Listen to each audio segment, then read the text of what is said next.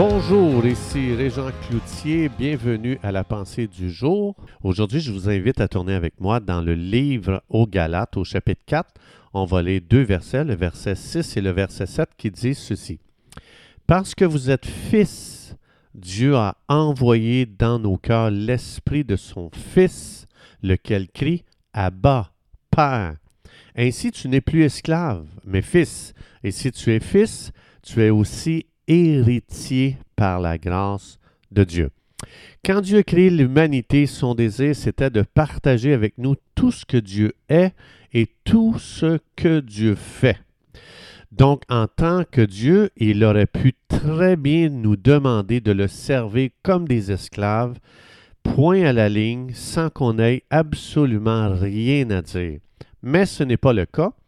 Dans 2 Pierre chapitre 1 verset 4, ça dit que Dieu veut partager avec nous sa nature divine. Nous devenons participants et non juste spectateurs ou des esclaves qui ne font que servir sans avoir un mot à dire. Donc Dieu veut nous faire expérimenter la plénitude de qui lui il est et de tout ce qu'il possède. Tandis que l'ennemi, lui, il veut nous réduire à des pratiques religieuses sans valeur, une, vie plate, une vie routinière, une vie que personne ne veut. Il n'y a aucune religion dans le monde que leur déité veut partager avec ses adorateurs, ni avoir une relation d'amitié avec eux. Donc le Dieu de la religion, lui, a un seul focus, et son focus est égocentrique. Servez-moi. Donc, euh, ils récompensent leurs adorateurs basés seulement sur les services qu'ils leur ont rendus et, en plus qui servent à accomplir que l'agenda de leur idole. Tandis que Jésus c'est le seul Dieu qui est venu sur terre dans la misère humaine. Il est venu pour mourir pour nous. Il est venu payer la dette de nos péchés. Il est venu se sacrifier, il s'est séparé de son Dieu, de son Père, euh, donc, il a quitté son trône dans le ciel. Il vient parmi des pécheurs, il les transforme et il les appelle ses amis. Donc, quand Jésus parle, il va parler avec un code d'amour qu'il doit y avoir entre ses enfants, parce que ça, c'est la culture qu'il y a dans la famille de Jésus. Et ensuite de ça, il va expliquer l'importance d'aimer Dieu de tout son cœur. Donc, personne n'égale Jésus. Personne n'est égal à Jésus. Jésus est unique, on ne peut pas le comparer à personne qui se réclame être un Dieu quelconque. Soit dit en passant, c'est toujours un faux Dieu. Donc, quiconque se réclame Dieu, donc la Bible explique que ce sont des idoles, ce sont de faux dieux. Jésus-Christ est le Fils de Dieu né, euh, euh, euh, sous forme humaine, qui est mort pour nos péchés et puis qui est ressuscité des morts.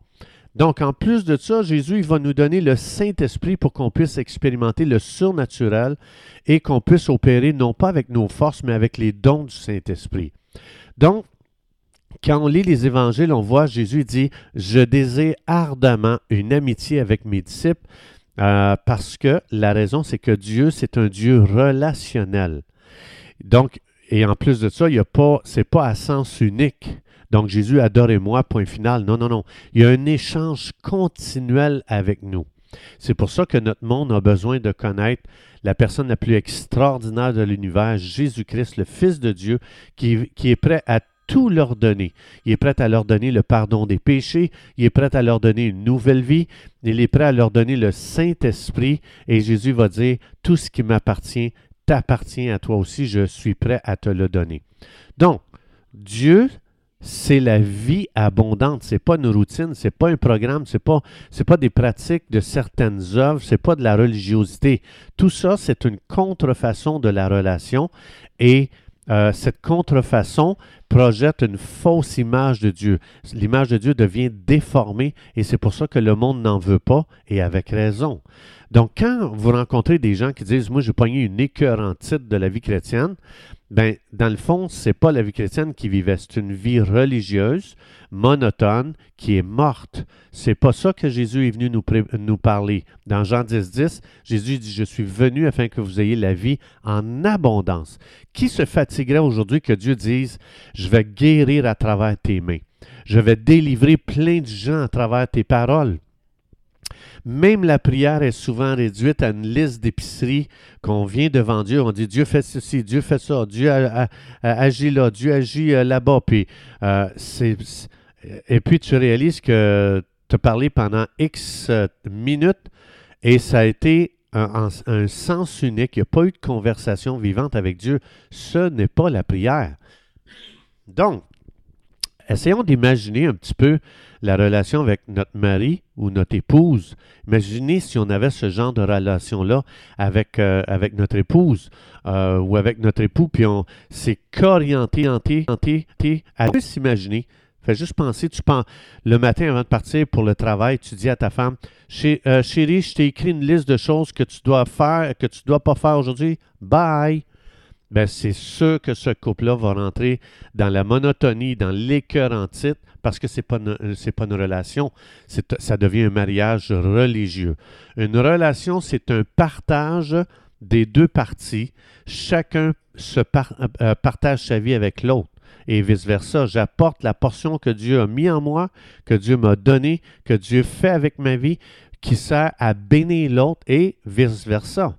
Donc avec Dieu, c'est pareil. La relation, c'est une expérience merveilleuse, excitante, tandis que la religion, c'est une monstruosité qui déforme Dieu, dont le monde n'en veut pas, et avec raison.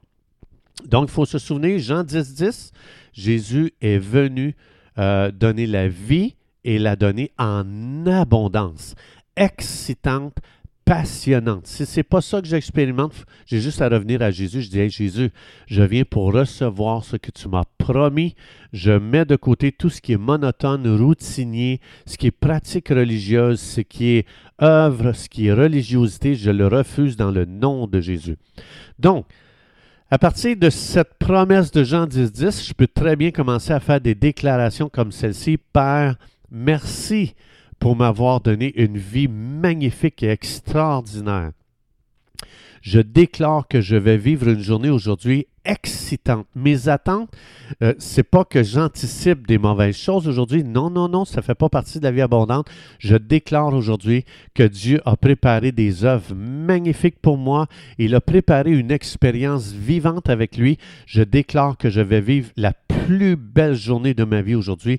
Peu importe les circonstances, peu importe l'attitude des gens, ça n'a pas rapport parce que je vis dans une relation avec Jésus, je suis connecté avec lui à l'intérieur et je marche dans ce monde aujourd'hui avec une connexion avec le ciel et j'ai une amitié privilégiée avec Jésus. Je suis je déclare dans le nom de Jésus que je suis le le favorisé du roi des rois, du Seigneur des seigneurs. Je déclare aujourd'hui une journée exceptionnelle parce que Jésus est venu me donner aujourd'hui la vie abondante.